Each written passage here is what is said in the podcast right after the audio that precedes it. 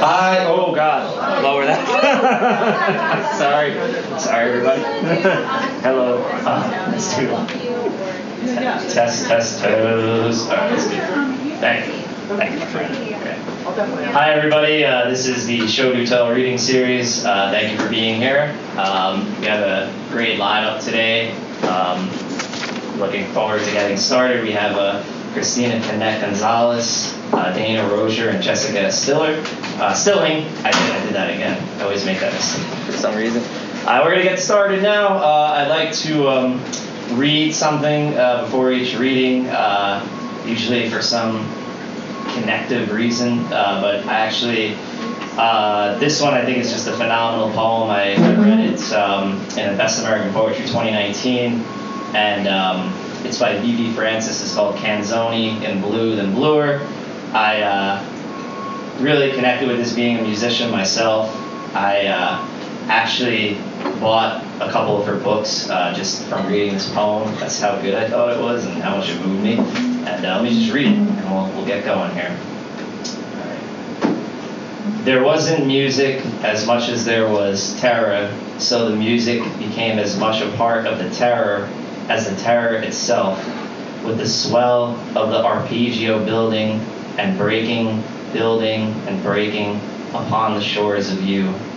Your shores wash slowly away, but not slowly enough. You still feel it. Every grain of sand, a note going under, bluing the body, granular and wet. This has happened before. You weren't special. You belonged to no group of any more particular concern than another. But the music has become you. The hurt coming out from your open mouth could open a grave. Let every done wrong haint throw its head back and groan. Not done wrong as in somebody loved left. Somebody is always left. But done wrong as in someone who deserved to have as much as anyone else died by another's hands, or neglect, or the indifference of someone who cared less or just not about you. And you sang like you cried until the music of leaving, of long gone, became you. Does it matter how many strings? It only takes one to make this music. But let's say it was the sound of a choir that accompanied the run of blood down a leg. Let's say a violin sped its notes down the side of a neck, a tirade of pricks, or a high C from a voice thrown sharp as the pieces of skull a bullet through the head would leave. Or the river, the river rushing cold and rock bottomed, with its own furious song, carries you with it, sings you right over the falls. That is when terror is not blue, but bluer. Blue as capillaries bursting from an eye. Blue as the vein under this razor. Blue as the skin beats so far it breaks into song. A song like this. And I've sung this so many times, dear. My voice is almost given way, and I'm so scared. Yes, that's Vievee Francis uh, Canzoni in Blue, then Bluer. Uh, She's a great poet. Check out her work. Um, okay, let's get this going. Uh, looking at the wrong. Uh, do I have? Shit. Sorry, guys. I gotta go to my phone. I forgot something.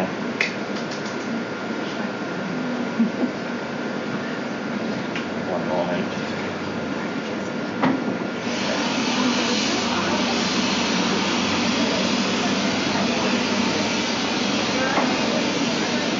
What are you doing? Can you see it?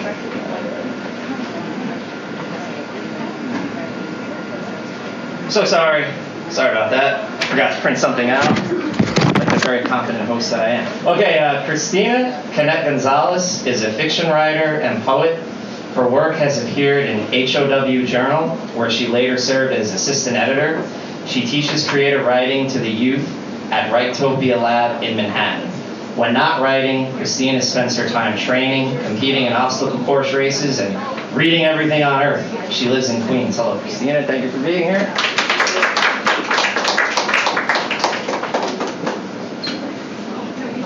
I'm going to read some of my poetry today.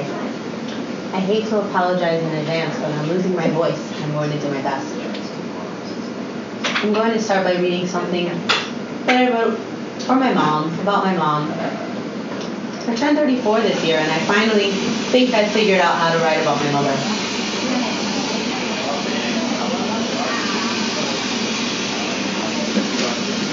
After a brief interlude.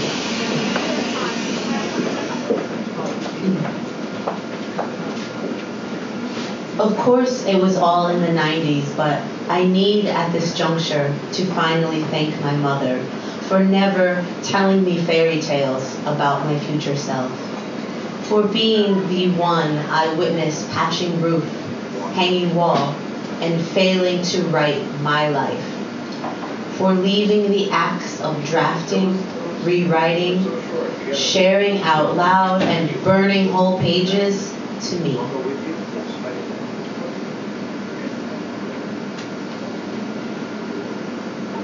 Mayday. I used to admire those people who had the magician's tricks figured all out. You know the ones who could always explain every shifting of shape, every transfer of weight, who saw where the quarters were kept. But now I just wonder, as they pleasured themselves over cutting and clearing the mist, if they'd ever been good at making some magic themselves. Like, really, what tricks had they tried?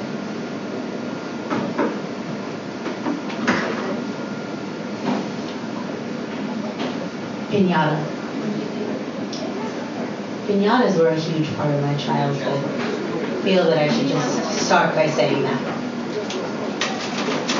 If it were going to be bashed and busted clean open, I wanted to be the batter but so much was wrong with my aim and technique, and being quite honest, my ability to generate absolute force.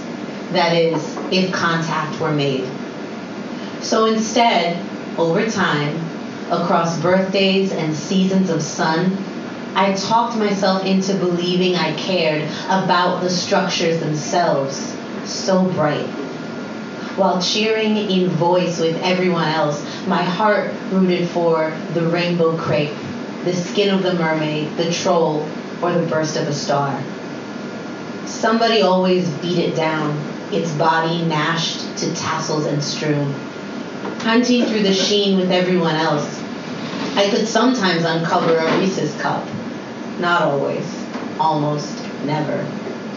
But one time, just once, I tried a new move and fingered the bright colored carcass. My mother, she plucked it right out of my hand. Didn't bother saying, no, you can't keep this, as I swore she would certainly say. She surmised, as all would, I was doing my best to simply help clean it up.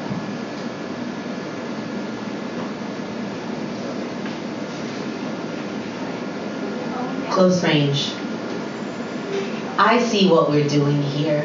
Clearing land and making a place where the woman will school the throng of the self assured and then win the silent, unquantified prize. My dear male figure believed in me, in the style that fit in his hands. He gave me string and arrow, pocket knife, and exposure to camouflage young.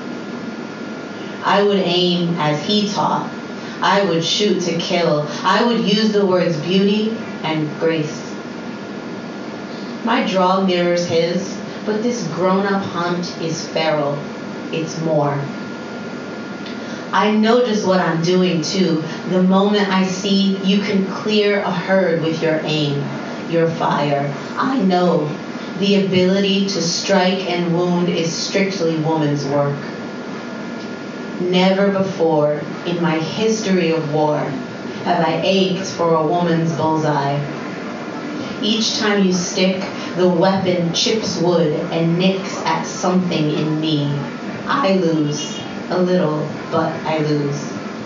Because all I see is you, and all that's true is the shot. Premature, but puncturing nonetheless.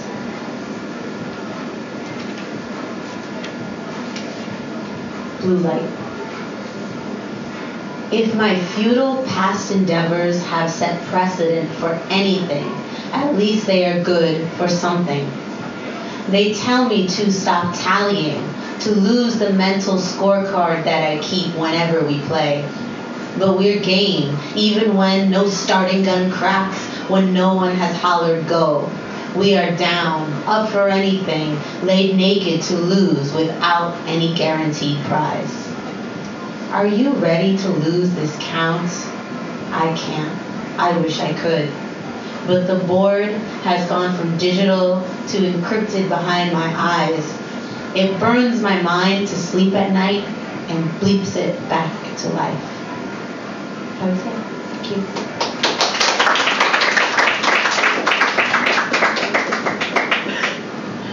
Thank you, Christina. Thank hello. Thank you. Thank you, Christina. Um, as always, love to hear your writing. Uh, I, went, I did an MFA program Christina. She's a tremendous fiction writer too. And I think you're. Are you basically totally focusing on your poetry right now? For like the past year, yeah, I've been Yeah. focusing on poetry. It's kind of like taken off in my heart and just following it. Um, so while reading your poems, I was struck by the way uh, Mayday, Close Range, Al- or Alternamam, and Pinata are so intrinsically linked uh, to watching or gazing. Even Blue Light, which does not seem to involve an active act of gazing, concludes with a vivid description of a score being kept encrypted behind the eyes. So I, obviously observation's a part of writing poetry, uh, observing a scene, observing your own thoughts, but it's striking to me how these poems almost feel entirely like a gaze uh, in the case of, of what you read today. Um, whether it's your younger self gazing at the past, or in the case of Mayday, gazing at other people gazing. So, what, what does it mean to you uh, to be a watcher in the poems? Is there something in the poetic form uh, that makes this approach more accessible uh, than in prose? Um, yeah, I think for me, um, particularly with poetry, I always start a piece with a question, something that I want to explore. And for me, that always starts, that always starts with looking at something that I've been deeply inside, whether it's conflict or a relationship or just something so small as learning how to shoot an arrow at, as an adult when I was really good at it as a kid. Um, not to actually kill anything. I feel like I have to say that. I'm not. I don't like to kill animals. Um, but I, it, it's always a matter of, for me, taking a step outside of something that I've been like deeply entrenched in, and being able to examine it so I can answer the questions I have about it. Um, and that's how I compose a poem. And when I feel like the answer, at least the answer for today, is complete, that's when I feel like the poem is finished too. So yeah, it always starts with watching. Sometimes watching myself in the beginning. Thank you You're welcome. so much. Thank you. Thanks for being here. Okay, Christina, Canet Gonzalez, thank you.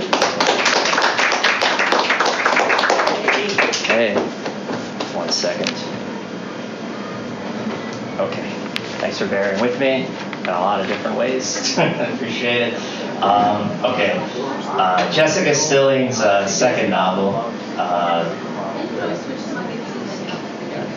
Jessica Stilling's second novel, The Beekeeper's Daughter, uh, was published this December, along with her YA novel, Into the Fairy Forest.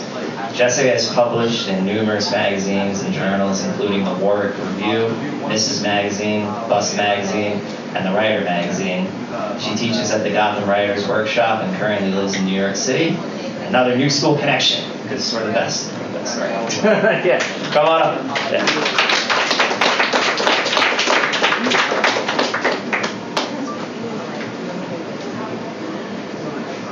Hello. Good afternoon. I'm going to be reading the first chapter of my novel, which came out in December. Um, this novel takes place in three parts. Um, it, it really explores, um, at the heart of it, the issue of women dealing with mental illness and what that means and what that looks like and how society perceives it. And um, so it's in three parts. The first part is a woman named Lorelei, who was named after a Sylvia Plath poem, um, dealing with her mother's own mental illness and her own issues in her life. And the second part deals with Sylvia Plath herself and her own issues um, with mental illness and her husband and Ted Hughes and all of that. And then the third part has to do with Esther Greenwood, who is Plath's protagonist in The Bell Jar, um, and plays with that idea as well. Um, but this is the first chapter. Um, it is Lorelei's chapter, um, and so it, it, deals with you know a modern woman living now, um, and sort of how she navigates that space. Um, all right. It is no night to drown in, a full moon, river lapsing, black beneath bland river sheen. I hear Plath again, the poem my mother used to half sing before bed, at the dinner table, any time her mind wandered. I hear it in the back of my mind as I watch the ocean off Cape Cod and consider swimming too far out. Slipping further, there's always a moment when I might just drown, just let it happen. They let Barry Larson out of prison last week, it took a while for the letter, an official looking piece of paper stamped with the crest of the Commonwealth of Massachusetts, to come, but I knew he might get parole. It's only some of my business, maybe in some circumstances it's none of my business, and I have tried to keep my distance since we're still basically strangers. I remember the day I learned his daughter, Heather, had been killed. It was a week after I found out about her affair with my husband. In that time, I kicked Theo out of the house.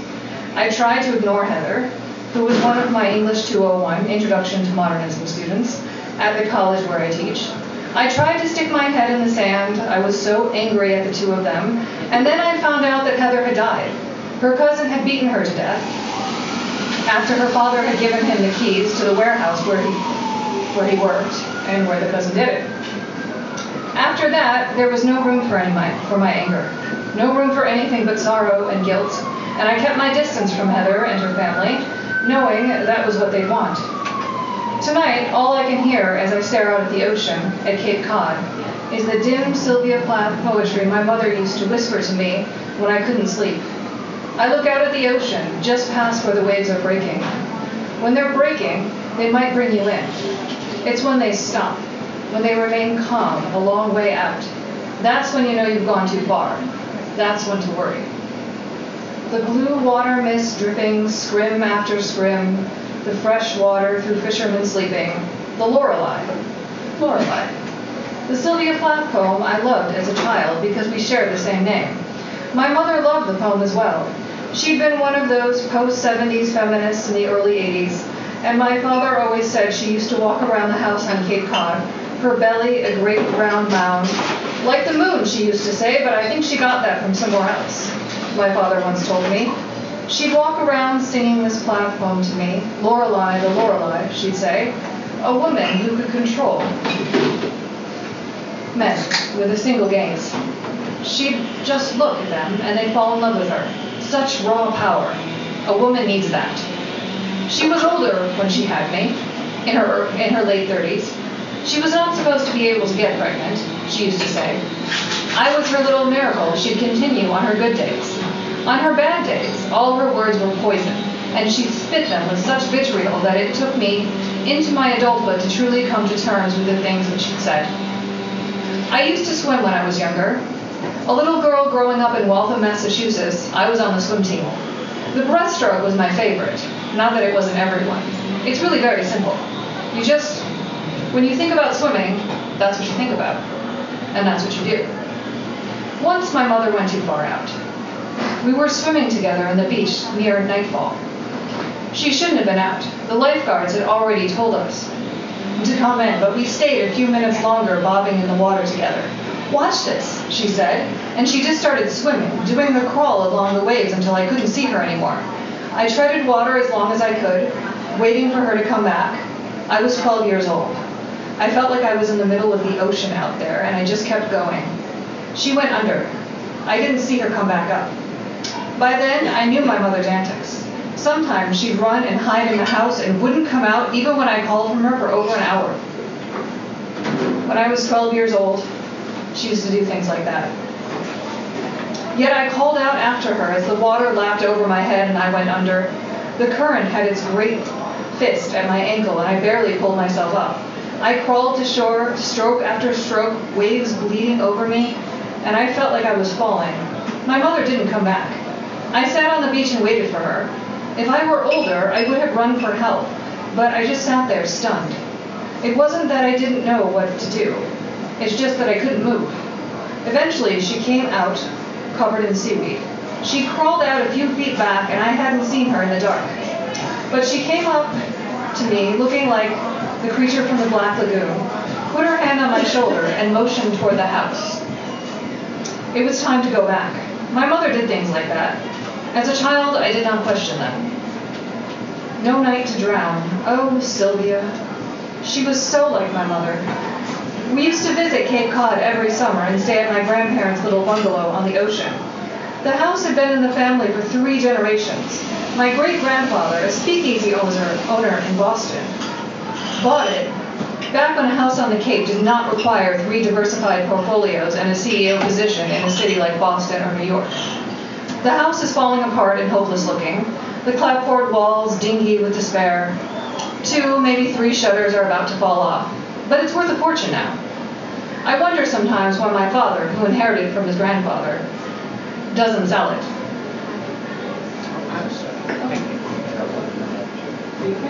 All right. It's been years since my mother and I used to swim.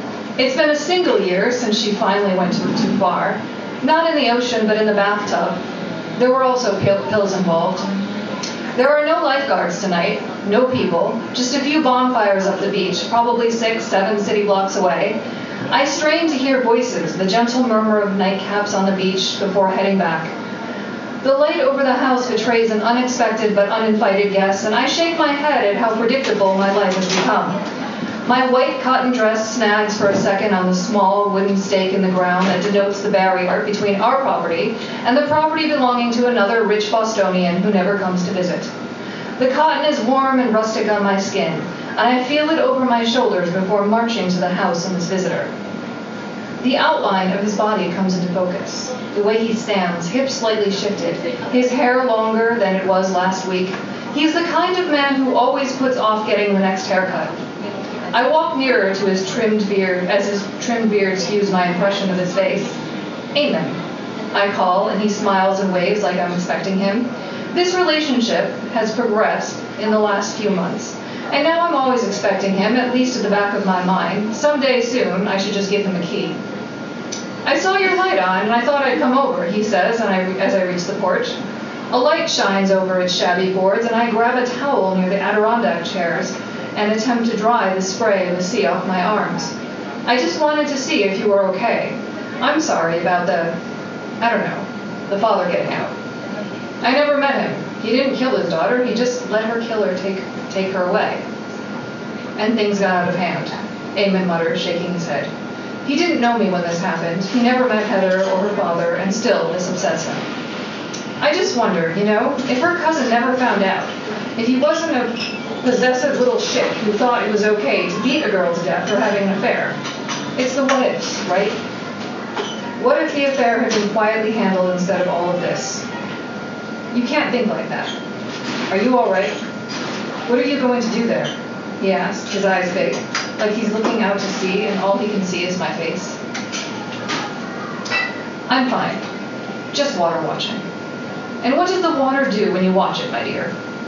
I should say something deep here, I pondered instead of saying anything deep. It does tricks, I guess. So, how was Liars? What time is it? I reach up and kiss his cheek. He pulls me close, and I smell the bar where he works on his clothes, smoky cigarettes, and the bitter bite of spilled whiskey. He breathes deeply, and I take him in. Eamon is very big. He's tall and broad, and at another time he might be mistaken for a Viking. He works at a bar called Liars, a seedy joint of a place for locals only. Those old-fashioned Massachusetts fishermen who still carry lobster, lobster, lobster crates into the water. The men who wear rubber overalls, boast about the Red Sox, and use the word wicked, not in reference to a witch. It's a place where bar fights are prevalent and nothing is high end. It's also the kind of bar that doesn't close until well after 1 a.m. I didn't stay the whole night, left at 10, and I thought I'd stop by. Some guy came in all happy about Trump, you know? He said we can't wait until we deport those slimy foreigners, and when I asked him if he thought I was a foreigner, you know, because of the accent, He laughed and said, White foreigners are okay. White foreigners don't leech money. It got a little heated after that. Another guy threatened to beat him up if he didn't take the, that red hot head off, and he left on his own. People were a little on edge after that, and then it left a bad taste in my mouth. So I left. I can imagine. Being an Irish guy in Boston, you must not get many sideways glances. County Kerry. People like the accent, Eamon said. It's a lovely accent, I said. Sitting on the side of the Adirondacks chair, I drape my arm around him. Water still clings to me in tiny salt crystals, and the light flickers for a second. Not as lovely as your accent, Lorelei. He gives me those eyes. Big, blue, bottomless eyes. So, I got some more wood from the worksite over in Dennis. I'm going to start fusing it with some metal scraps, see what comes out. Sounds very blue collar. All artists are blue collar, especially sculptors. I don't care how much money they make or where they live, they work with their hands. They have to create something from scratch. There's wood and clay and metal, workman's materials. As blue collar as you can get. True. Despite the fancy graduate degree in studio art he barely uses, Eamon fits the blue collar description to a T. Apparently, art degrees are only good for tending bar. He lives in a two room apartment above a liquor store in Wellfleet. He works at a bar, takes odd jobs, sometimes carpentry and painting. One time he spent a month summing in for a guy at a bookstore. He usually adjuncts a couple of classes at Cape Cod Community College. But he shows regularly at galleries in Provincetown, Bar Harbor, and Yarmouth. Once a summer, he has work up in the Hamptons. Every three or four years, he looks into a gallery show in New York. One time, he did a show in Sausalito, California. He straddles the line of successful and unsuccessful very well. Headlights run across the porch for a second, and the sound of tires on gravel crunches over the sound of sifting waves. And why my father never bothered to pave the driveway after all these years, I will never understand.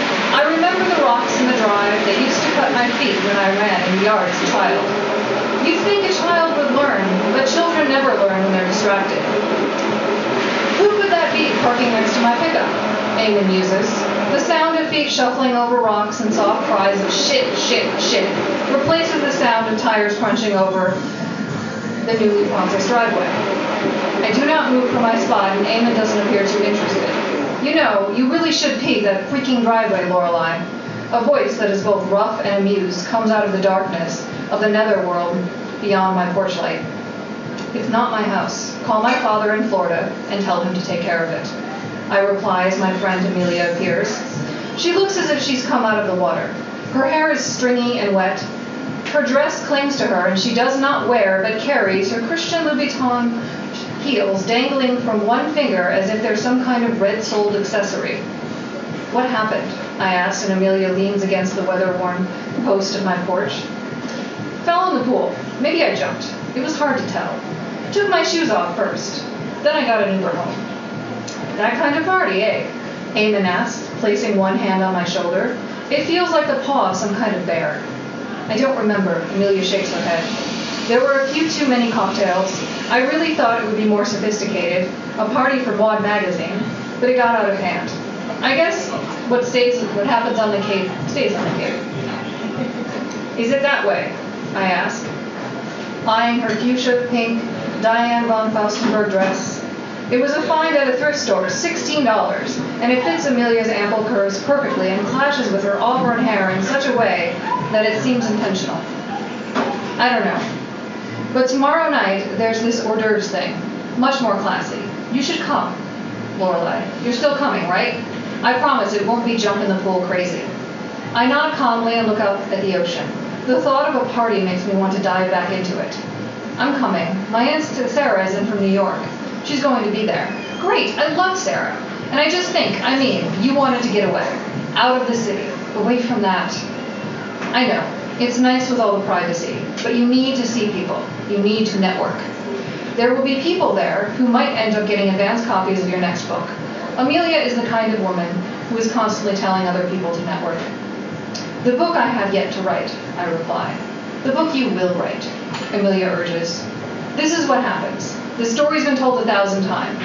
Author has big book. Author has emotional trauma in her personal life, brought on by a cheating husband It was more than that, I add, picturing Heather. Much more. I know, Amelia acknowledges, and I wonder if she knows about Mrs. La- Mr. Larson getting out. Then, author has more trouble writing second book. Author's best friend brings her out of it and saves her by being awesome. I know. Something like that. I can't help but laugh at Amelia, wondering how much she's had to drink. At the very least, she hasn't fallen over. The waves rock, like they're sighing us to sleep, and I catch the gentle pull as Eamon shifts his hand from my shoulder and places it on my knee. General background noise comes from the bonfires at the beach, but it is silent, the kind that calls to mind awkward glances and crickets. When I hear the ping of metal falling from the heavy crack of something shattering at the other side of the house. What was that? Eamon asks, getting to his feet. He moves and staggers, feet apart, like he doesn't know what they're for, and I wonder how many he's had before leaving the bar. It's probably a rabbit, maybe a raccoon.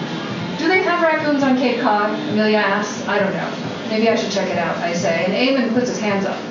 I will look into it, he says. He speaks just like a knight in shining armor, or like he's mocking one. I can't quite tell.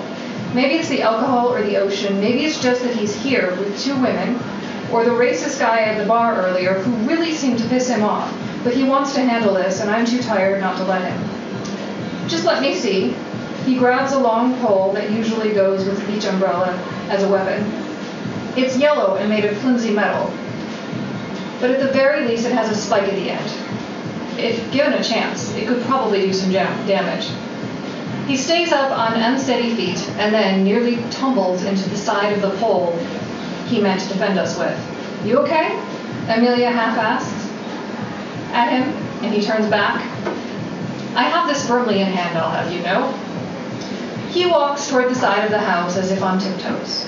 But a man like Eamon, he's big, of good Irish stock, all muscle and bone, the kind of body that has two sizes on just about anyone, and tiptoeing just doesn't seem to work for him. Amelia still laughs as I watch him, carefully round the corner as if bats might fly at him. Are you okay? I finally ask as he stands there, just staring at the side of my father's 85 year old bungalow. He turns his head and then slips on something. His arms flail out, and the pole flies away down the bank and into the sand. I'll have to retrieve it later. He yells something, or maybe he just yells, inaudible words, a great rumbling like a bear, and falls to the ground. Eamon. you okay? I ask, rushing toward him. He is not so proud that he does not lift his hand, allowing me to help him. I pull and he pushes as he finally gets to his feet. Fine, perfectly fine. But it appears there's something, Eamon says, and I turn to the space by the window in the living room that he'd been eyeing. What is that? A ceramic planter has been turned over. Part of it is broken, but I never cared for plants or planters, my thumbs being entirely black. I walk the few paces to the spot where the living room light shines on the sandy ground and pick up long, a long red and black scarf. I stop for a second. I think I remember that scarf, but I can't place it. The other object lying there is almost too small to be seen in the dark. It's a tube of lipstick in a pinkish case.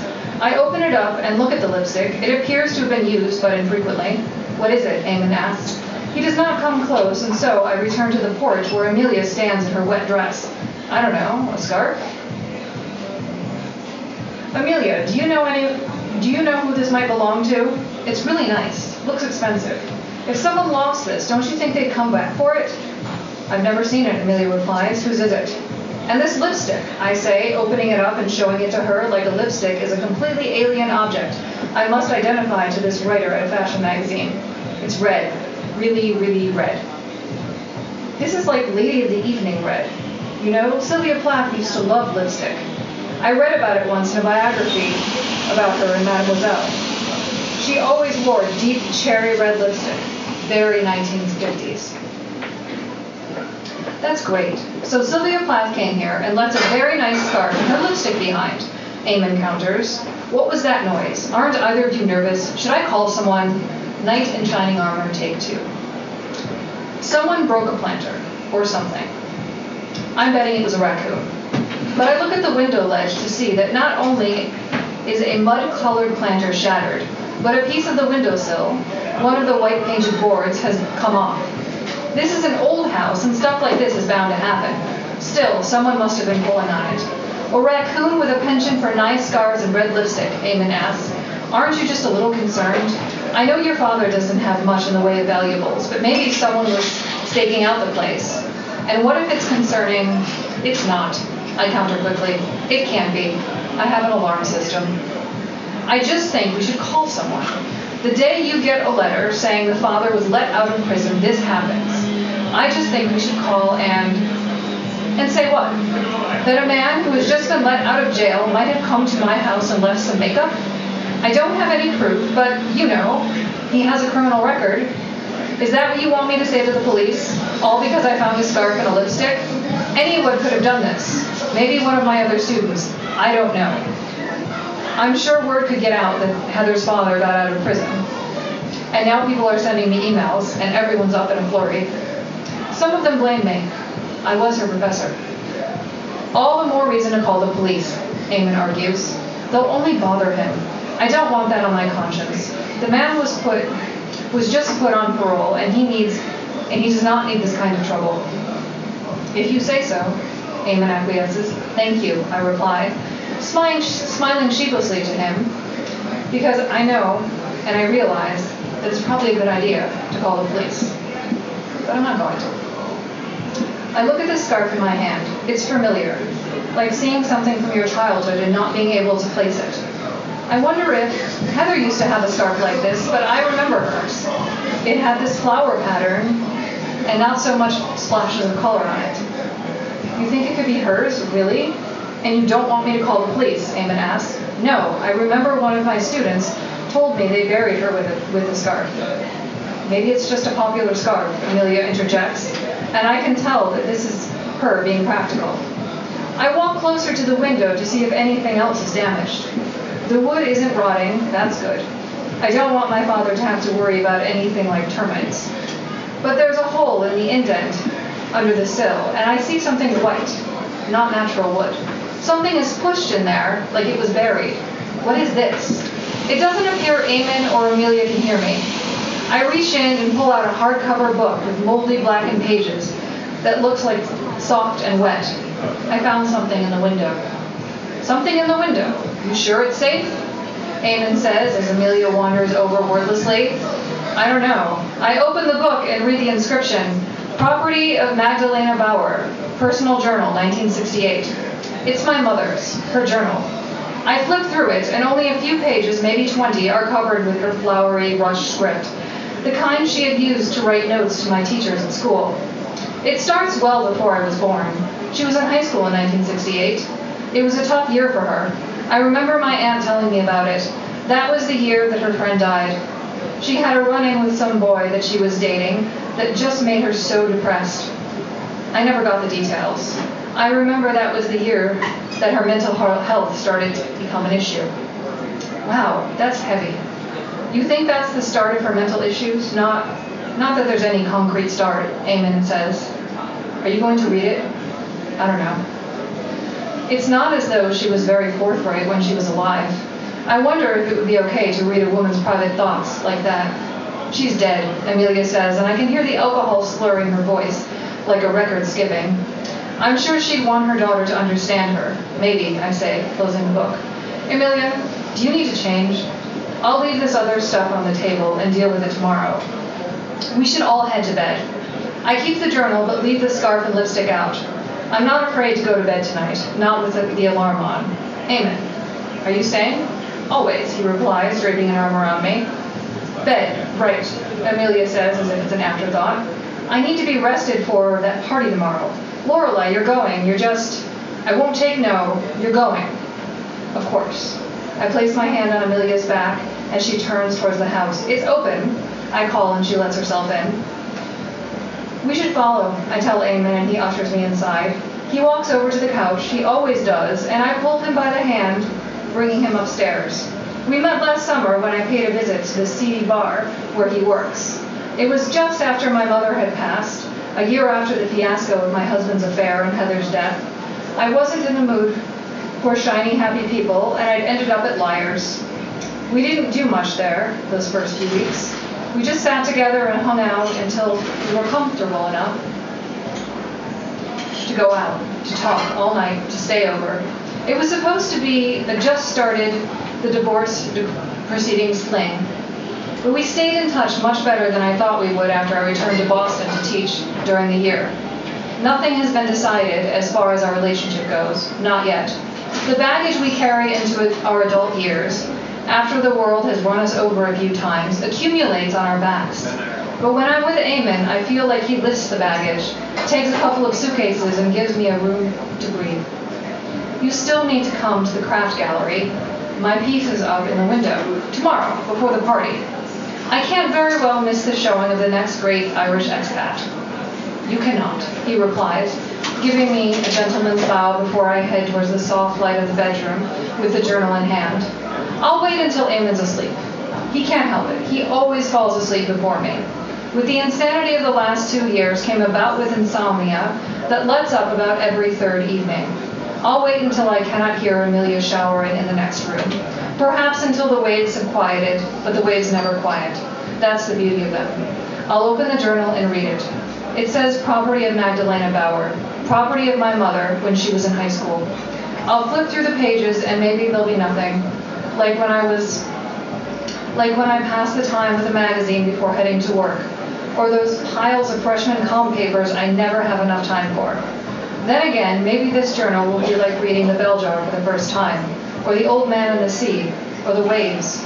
Maybe these words will be as life changing as the time I ran off on the beach with Theo, my ex, only to marry him six months later. As life altering as my first novel, or the first time my mother read me Goodnight Moon as a child, and I couldn't sleep for a week. I don't know why those words were so haunting, but they terrified me.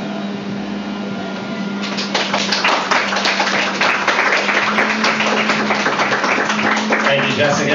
And uh, you have some books, right? You have some, some copies with you? I, I do have a couple. Good, good. Not many copies. Yes, it's very exciting for me to hear that because um, workshops, uh, we're working on a couple books, and to, to see this come out is fantastic.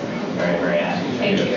And um, I was actually thinking, like, while you were reading, um, I'm reading this book called The Moviegoer right now by, um, well, like, I can't like think straight right now. Uh, yeah, Walker, Percy. Thank you very much. I was reading an article uh, about him, and uh, he was discussing how he was struggling as a novelist uh, until he started directly incorporating ideas, philosophical ideas, uh, in, into his work, and so he was very influenced by French writers in that regard. And uh, this is a book with so many ideas, uh, especially pertaining to women, reproductive rights, uh, domestic violence, Um, violence against women, obviously. I wanted to ask you, as, as, a writer, when when you feel that the writing is at a point where the ideas are kind of almost invisible in the text, where they're not overtly there, and that process of writing is like how long did that take? When did you maybe feel it clicking? And does that does that question of make sense? Yeah. I think that what's interesting about writing a story is that you don't really have as much control as you think you have, and the characters do what they want to do, and the ideas do what they want to do. And what's interesting is that it all comes together anyway. And so that usually when I'm writing something, um, it doesn't necessarily click until something that I didn't think was going to happen, or something that I didn't want to happen happens. Um, and and that's really the beauty of it. So the ideas come organically. Um, I definitely didn't set out to write a book about women and mental illness. I set out to explore the life of Sylvia Plath through a, a more modern lens. And I honestly didn't think it was going to be in three parts, and I didn't think I was going to put so much of the journals in the book, and um, and I didn't think that I was going to have ideas about mental illness be so prevalent. But it turns out the book does what the book wants to do, and you have very little control over it, and that is what makes it so beautiful. Thank you, Awesome. Yes, thank you. Much, much appreciated. Again, there are books here. Um, thank you, Jessica. We're going to take about a three, four, five minute break uh, before we have Dana uh, close it. I want to thank everybody for their patience too. I know we uh, have the hits, the Billboard charts of 2002 playing in the background. If you guys want to check that out. if you want to like pretend you're at like an awesome party in 2003. Um, but we're, we'll have one more reader after a little bit of a break. Thanks for bearing with me, us, and uh, you know, buy drinks. That was awesome. Tip now. Okay, and uh, we'll, we'll finish up soon. Okay.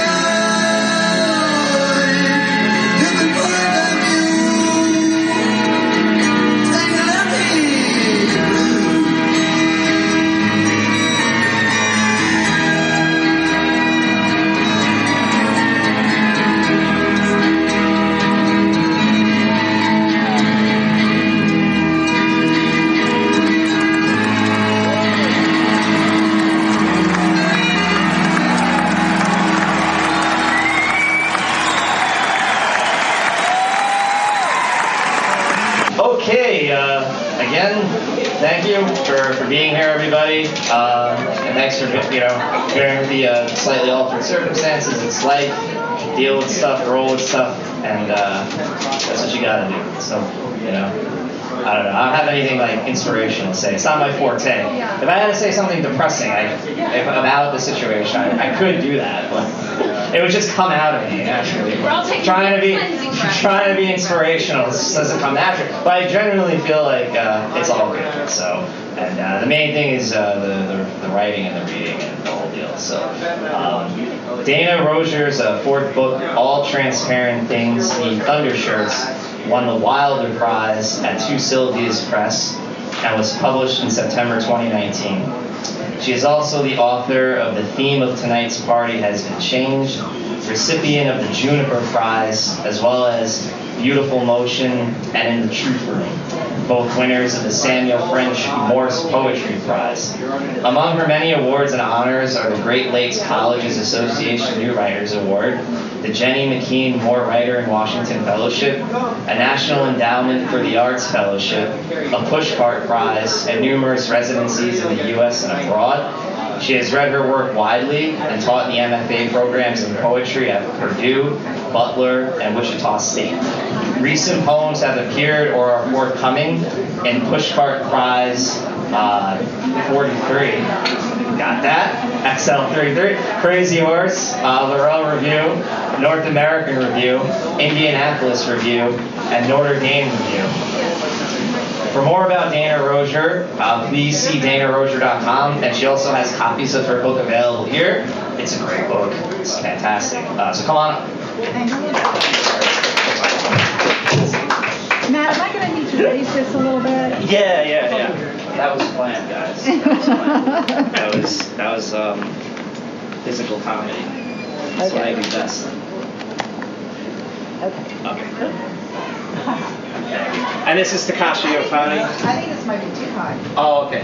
Lower. Can we come down just a little bit? I won't see it. That's good. Yeah, that's good.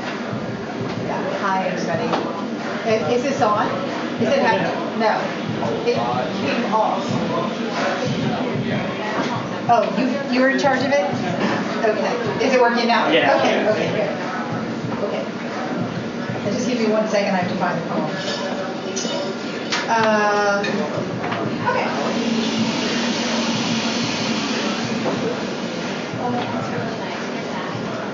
All right. Um, I'm gonna have to look a little this way to get the daylight. Um, so thank you very much for having me, for hosting me, and thank you, Matt. It's wonderful to be here. I'm really enjoying the atmosphere. So I'm the I'm the uplifter.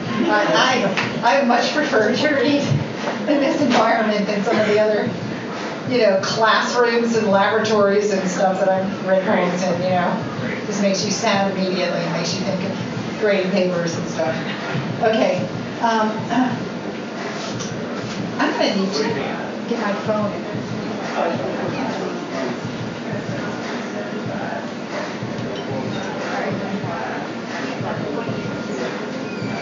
Sorry. I'm just gonna try to see it a little better. Okay, so I have four poems to read. One of them's a little long, but they're supposed to add up to 15 minutes. And the first one is called um, Transparent Things, God-Sized Hole. Um, I just wanted to point out before I start that it features thunder shirts. And I want to make sure that everybody knows what those are because if you don't own one of those little absurd dogs, I saw some just now out on the sidewalk recently. Those little absurd dogs, I, I hate to call them absurd because someone here might really have one that they treasure. But they, you know, you know how they wear coats and all that stuff. Well, they're also this, this is true of larger dogs too, but they're also terrified of thunderstorms and wear these sort of stra- thing with straps. You know, so they, they they wear a thing called a thunder shirt and it has all these straps and it's supposed to like reduce their anxiety. So, um, and the poem also features weighted blankets and etc. Okay. Is this light bothering you? Because it's not, but it's helping me. Okay. Transparent things, God-sized hole. uh, I'm a Zumba practitioner, so just be prepared. Uh, all transparent things need thunder shirts. The little ghost hanging from an eave on Underwood Street, a piece of lavender tinted netting stretched onto a metal frame. The Boston Terriers and Chihuahuas patiently wait out storms their, with their eyes bulging and their special wraparound shirts. My family used to laugh at me sleeping under two down quilts, wearing a wool hat in summer when I said I was afraid otherwise I would fly up to the ceiling. Once on a sidewalk beside Erie Street, around the corner from Underwood, where the pointless, obsolete tracks run to a dead end on the other side, I found a black and silver rosary with shining onyx beads like the ones you see hanging from the belts of nuns in their habits or priests in their chasubles. I kept it carefully until either I lost it or it got buried in the bottom of a purse, abandoned under my bed, or in a closet. Clutter keeps me bound to this earth. I told Patty last night that the God-sized hole in me was so big and vacant, voracious and spacious. It was like I was running some kind of desperate toddler's shape sorter game, trying to find something that fit to plug into it. I'd stuff anything in there, regardless of whether the shape coincided with the opening. It was like I could look at the sky and attract space junk. Broken satellites, spent rocket stages, micrometeoroids to plug the gap. The wind is its own kind of chaos, sometimes like a sheet of itself tangled or flowing on a celestial clothesline. It needs a weighted blanket, little red flags on the maple at the corner of Underwood and Erie near the swishing yard, slow moving locomotives that might be driven by nobody. Flags hold the tree down, mark it, make it know it's real, flapping on the flaming maple or falling.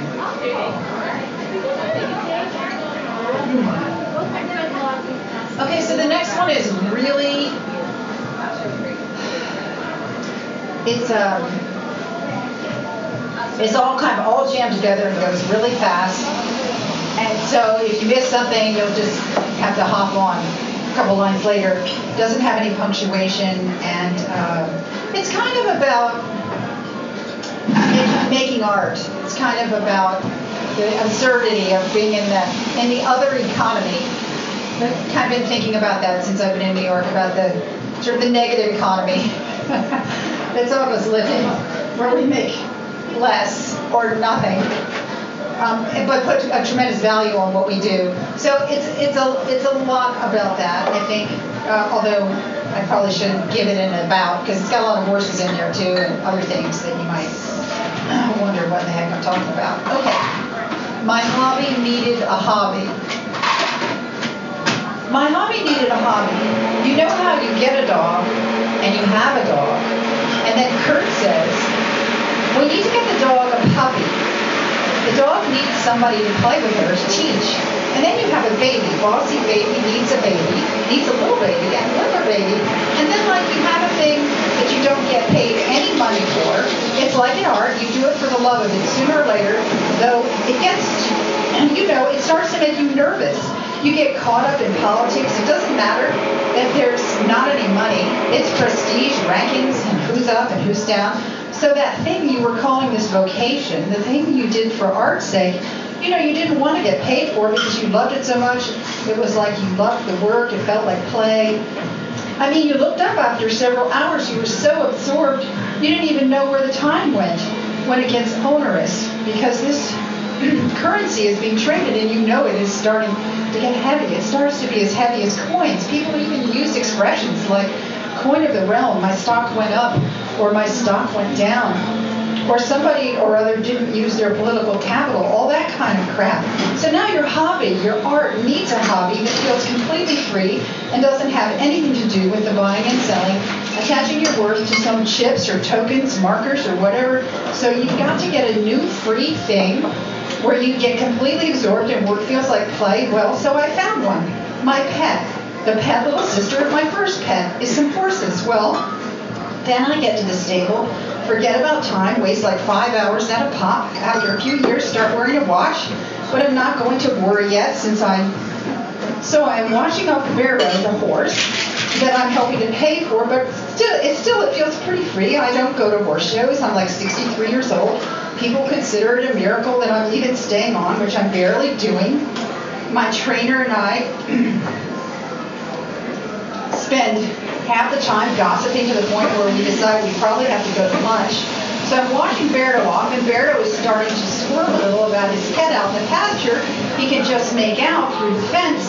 I can tell he has a pet. The horses all have buddies. His pet is Vinny the donkey. And when I went to get him before my lesson, he was chasing the red horses because he thought they were bothering Vinny. He does tolerate Love Bug, the white pony, though because Lovebug is, he does tolerate Lovebug, the white pony, though, because Lovebug is Vinny's little brother, his inseparable companion. He's familiar. I go to get Birdo. He's in a herd of black horses, and one starts to pin its ears and foment a little stampede. But I yell it, my hateful yell, and it stops.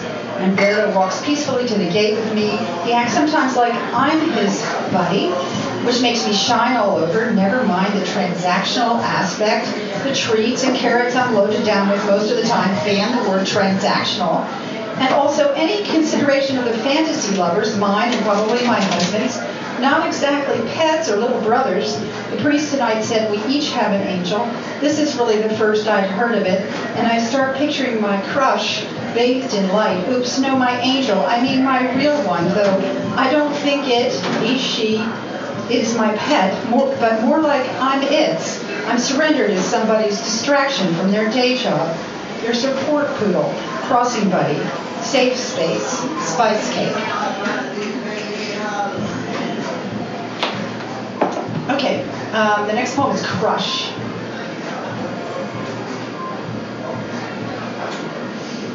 Um, this is the longer one. It has pauses in it. Um, has a lot of different threads. One of them is the death of the narrator's, or the illness, the serious illness of the narrator's father, and there's a bunch of romantic, if you want to call them romantic crushes and other kinds of crushes in here. Okay, crush. Why do they call it crush? The man strapped in horizontal on the hydraulic lift, then tipped vertical, bellowing, I am standing up. The nurse is try, trying to strategically catapult him into the bathrooms so he can brush his teeth. Greg described my dad's menu as mechanically softened. They actually take the entire ribeye steak or chicken parmigiana and put it through a meat grinder. On Irish night, my father uncharacteristically screamed, this is revolting. I won't eat it. Imagine corned beef and cabbage in a paste. I heard later that the patrons in the main dining room were reimbursed the price of their dinners. That's how unsavory the entrees were even before pulverization. I had Irish cream shrimp and our soaking baked potato. Crush. Coup de foudre. Blow to the head. Lightning strike. It's annoying to fall for a garden variety womanizer with whom I have nothing in common. And I'm not the only one. Whole 12 step meetings filled with women who have washed their hair. I feel like giving that thing a blow to its head, but it keeps sashaying up to me when I'm shaking my pelvis to some pining, thrusting love song in Zumba class, like a Cat 5 hurricane in the Wall of Wind simulator. My father begs me, I mean begs, for red grapes. Red grapes, he says, or a sip of water, his hand in a pinch. Just one. No, I want real water. Thickener is put in every drink he ingests. What if he breaks your heart, my friend Cicely says, her inquiring open face tilted up to mine. A moment before when I was extolling his charms, and have you when I was extolling his charms, and have you seen the other side of that? I had to say yes, he is very wound up. Sally was lit up like a sparkler. her thinning gray hair every which way, getting stupendously drunk, but still strikingly aware. She told us how her first bone marrow transplant didn't take and she needed to get another one. Each time sobering up the only match, her alcoholic brother. Sally was holding a snifter of gin and then glass after glass of white wine. It had been a hard day, she said. As I was standing to leave, she told us about her crush, as was the case the night before when I started in at the restaurant with Anna and Rose. Out came the crushes. She said it had gotten so bad she avoided going into the relevant establishment when she saw her guy's license plate in a parking spot. Forty years married and devoted to his wife, flirting like crazy. She was married to one of those flirts, but somehow she focused him. His fourth wife, 20 years, he adored her until his ailments, the last straw was he, a Pulitzer Prize winner, couldn't read the computer screen, got to him, and he shot himself on a visit home from the assisted living place where he'd been living basically without a hip. Sally was in the other room. Sally was on prednisone for years. Between that and the forced menopause, she had several compression fractures in her spine. Crush. Use this word in a sentence. Her spine was crushed. In my father's room, I eat bites from a piece of fake coffee cake from his tray. They have upgraded his diet somewhat from pulverized to smashed, I say in the care meeting, which makes everyone laugh. But it's too late. He eats almost nothing. I'm going to offer him the sip of water he's not allowed to have. Today he starts hospice, so why not start breaking the rules right away? But he forgets he asked. I've been assured hospice is going to give pleasure foods in a comfort tray I can't get a clear read of what's on this tray besides morphine and Ativan. Grief suffuses Hoy Center floor 2A, especially at night. From pulverized to smash. The chair seat slides up apparently, so Dad's bathroom mate can be put in it lying down. Then he slides down the middle frame when the nurse is tilted upwards. There's some maneuver he needs to do that he and they are screaming about. I'm supposed to keep Dad's door shut. The day room gets afternoon sun. I hear televisions. I dreamt last night my husband was a pile of musty magazines with lint and dust balls, and my love wore a short sleeved policeman's shirt that was too tight and riding up with snug blue jeans, and an expression like, I've got everything under control here. I'll supervise. Ha! He may as well have been wearing a super ego sign. Though, of course, his suitability for the job was open to question. The day room gets afternoon sun. I hear televisions. My father is past that. He never wants to watch. A woman in a wheelchair, come to think of it, they're all in wheelchairs, howls in the day room. Sundowning has commenced, and my dad demands a, wheel, a wheelchair ride to his old apartment. I don't know now that tomorrow he'll be too sick and drugged to ask. The day room gets afternoon sun. It lays down panels of light. It's spring, but who would know it? It's been unseasonably warm, uh, sorry, unseasonably cold the whole month. On the furniture, on the few people doing nothing in wheelchairs ex- except the howler, on the whiteboard probably noting the day of the week, the date, and the geographic coordinates of a Hoy Center. Grief suffuses the place, especially at night. This is the last night of my dad's lunatic demands. He wants a grape. He wants to go to the library in the residence and read The Economist. He wants his old life and his old routine back. They put him into his red and they put him into his pressed red checked shirt. The day room gets afternoon sun. I am crushed by its beauty. Sorry, that was kind of long and hard to sustain while I was rocking out. These are my Zumba songs. All I can do to keep from breaking out in my little moves. Okay. Okay, so this next one is not so long. Um, it's called His Chemic Beauty. And the epigraph comes from a, the William M. Ensign villanelle that I think is called villanelle. And um, so the epigraph is just this line Your chemic beauty burned my muscles through. So if you ever feel really ghastly about being in love with someone, you must go to this poem. It just makes you sicker and sicker until you're ready to die. So it's really a positive experience for poets. What can I say? William Empson, very good at those states, those tortured states. Okay. Oh, I don't know. I'm just not that enthusiastic about eating meat anymore, my husband says. And I think, what is the weird visceral pull for me? Sucking on bones of an animal that recently ran around a barnyard in the sun. Creepy, pleasurable, viscous. I eat some red rotary burst blood vessels, thinking fleetingly of lethal bacteria, salmonella, etc. I wrestled it raw on a cutting board trying to remember to use the special polyphylline one for meat we got when I switched onto this diet from pesca-ovitarian. I stand between two cigarettes after the 12-step meeting, Lucia's and Raymond's. We're discussing Lucia's hypoglycemia, what they had thought was gestational diabetes. I stand between two roses, a man I loved once said. That's when I realized the woman on his other side. Franny was his new girlfriend. I was frigging glad I didn't get a chance with him. It would have ruined my life. I saw him putting a shine on eight months pregnant Lucia, too. She came in the next week with her hair all clean and falling around her shoulders. I live my life between two injections, one on Friday morning and one on Monday which is not working too well because each makes me sick. I'm not fairy dancing down vegetarian lane anymore. It's more like pan grease, caramelized onions in my mouth on the thigh bone of someone who may have struggled against the knife.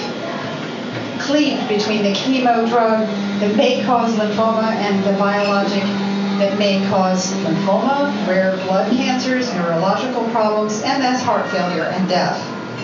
And if you happen to have some kind of sleeper TB when you start taking the drug or are unwittingly exposed to it, you're toast. What I mean is I can't make it down the list of side effects to grogginess, faint, nausea, dizziness, brain fog, and a shitty headache.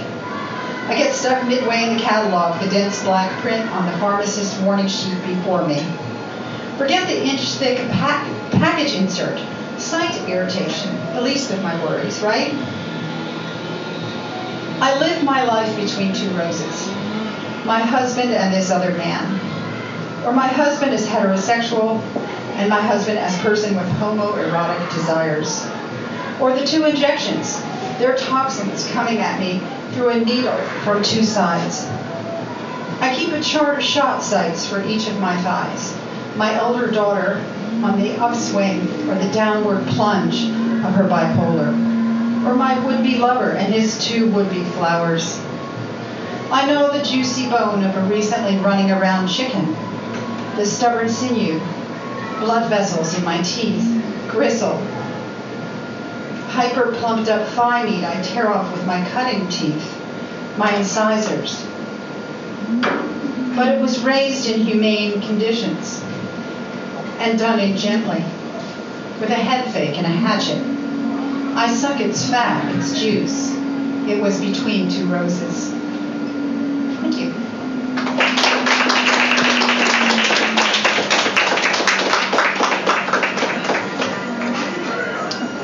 sorry. I got fall again. Sorry. Not intentionally. Um, so yeah, um, reading uh, Dana's uh, poetry. Actually, I, I uh, didn't didn't mention this when I sent you the question, but was in an MA program a couple years ago, and uh, I didn't know what to do for my thesis, and my advisor suggested writing essays about being a musician, and uh, it felt like a terrible idea to me because uh, I just couldn't get to anything in an essay form. But I've been writing more poetry lately, and I'm able to, to get into there uh, via, via poetry.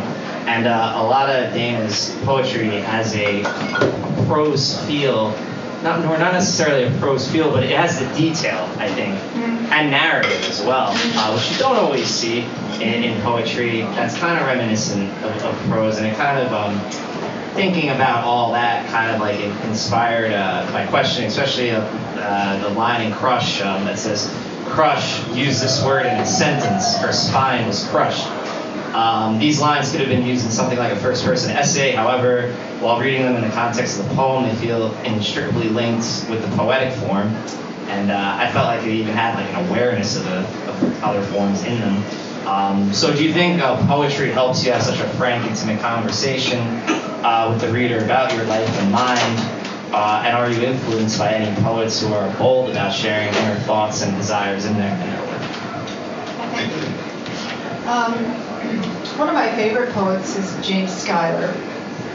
He, um, you may not know his work, but um, he was definitely a New York poet. He hung out with Frank O'Hara and all, um, uh, Auden, etc. Wystan, his name was. Anyway, so he has wonderful long poems all about just about everything. But um, I was always inclined to write these um, things that were like first person narratives, but it took me about 20 years to figure out actually how to do it. And so one of the one of the things about it, one of the reasons why they're in poems and not in personal essays is because I do not have to adhere to the truth. And this is really important.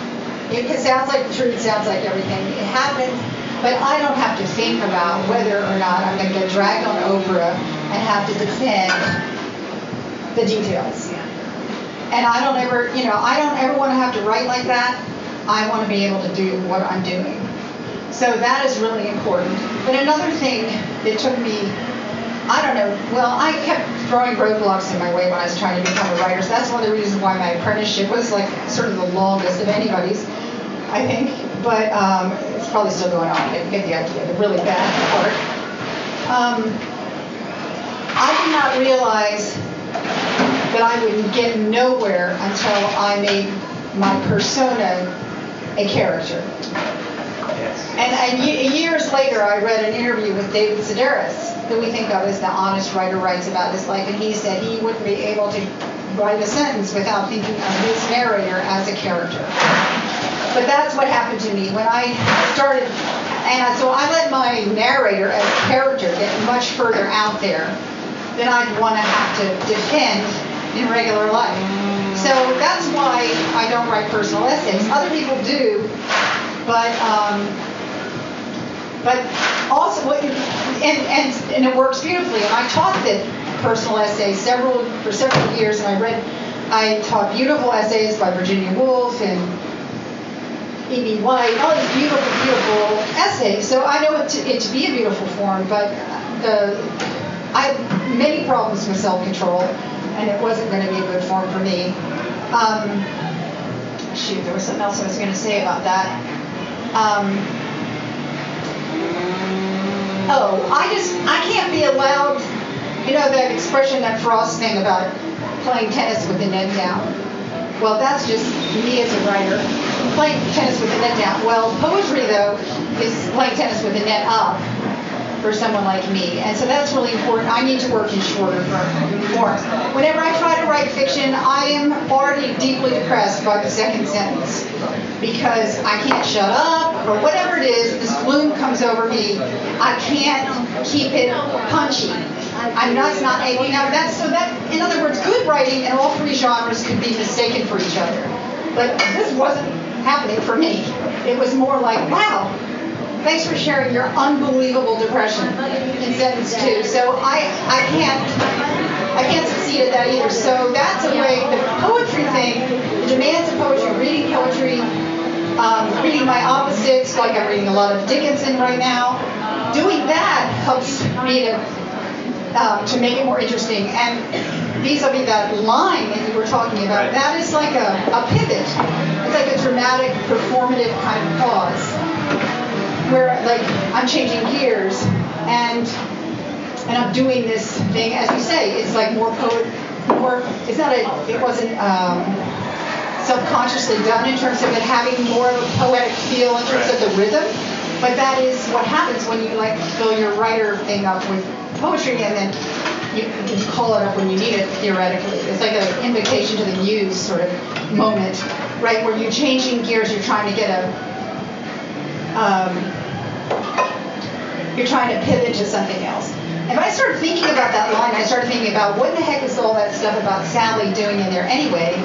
And but whenever I would look at it, I would think, well, I'm keeping it because I don't, for some reason I think that she's really interesting in the poem. So that's the other thing is that braiding technique. Pretty hard to control. Would be impossible for me to control if I was any longer. But when I sit down to write, I do look up and I've got like eight or ten pages just that's just kind of how much I talk. So it's Yeah. like, okay, now you need to shut it and figure out. Kind of, it's hard to explain how that works. Every once in a while, it comes out short. A lot of times, it's it's way overwritten. I think it's, you know we all play games with ourselves about not getting blocked. And my game is that I get to do whatever I want. you know that um, that Anne Lamott thing about the shitty rough draft. You know, it's just like okay, net down is a lot of times I that poem, the hobby need, my hobby needed a hobby, that was all spoken into my um, into my phone. That's the whole thing. interesting. I'm actually going to ask you based on um, what what you're saying is if it feels uh, like a monologue to you a lot of the times, if, if a monologue in your head, uh, so to speak, or something you would speak, Yeah, literally speaking. Yeah, I'm really interested in voice, and I think it's so easy to abuse that, but that doesn't stop me from doing it. Yeah. Cool. All right. Well, Dana has her, her book here. Uh, if you'd like to purchase. Uh, thank you, uh, everybody. This was uh, in- interesting. Uh, I hope everyone had a good experience. Um, uh, you hang in there uh, with the situation. You know, uh, uh, Who Let the Dogs Out? So it was released in uh, the summer of 2000 by the Baha Men, I believe. Um, if you want to look that up, uh, the New York Mets. It was their official team theme song uh, for the World Series run that year. Um, so there's a little piece of tribute for you. Thank you. we'll be here next month for Saturday of the month. Uh, thanks all the readers and uh, have a great day. All right, take it easy. Bye bye.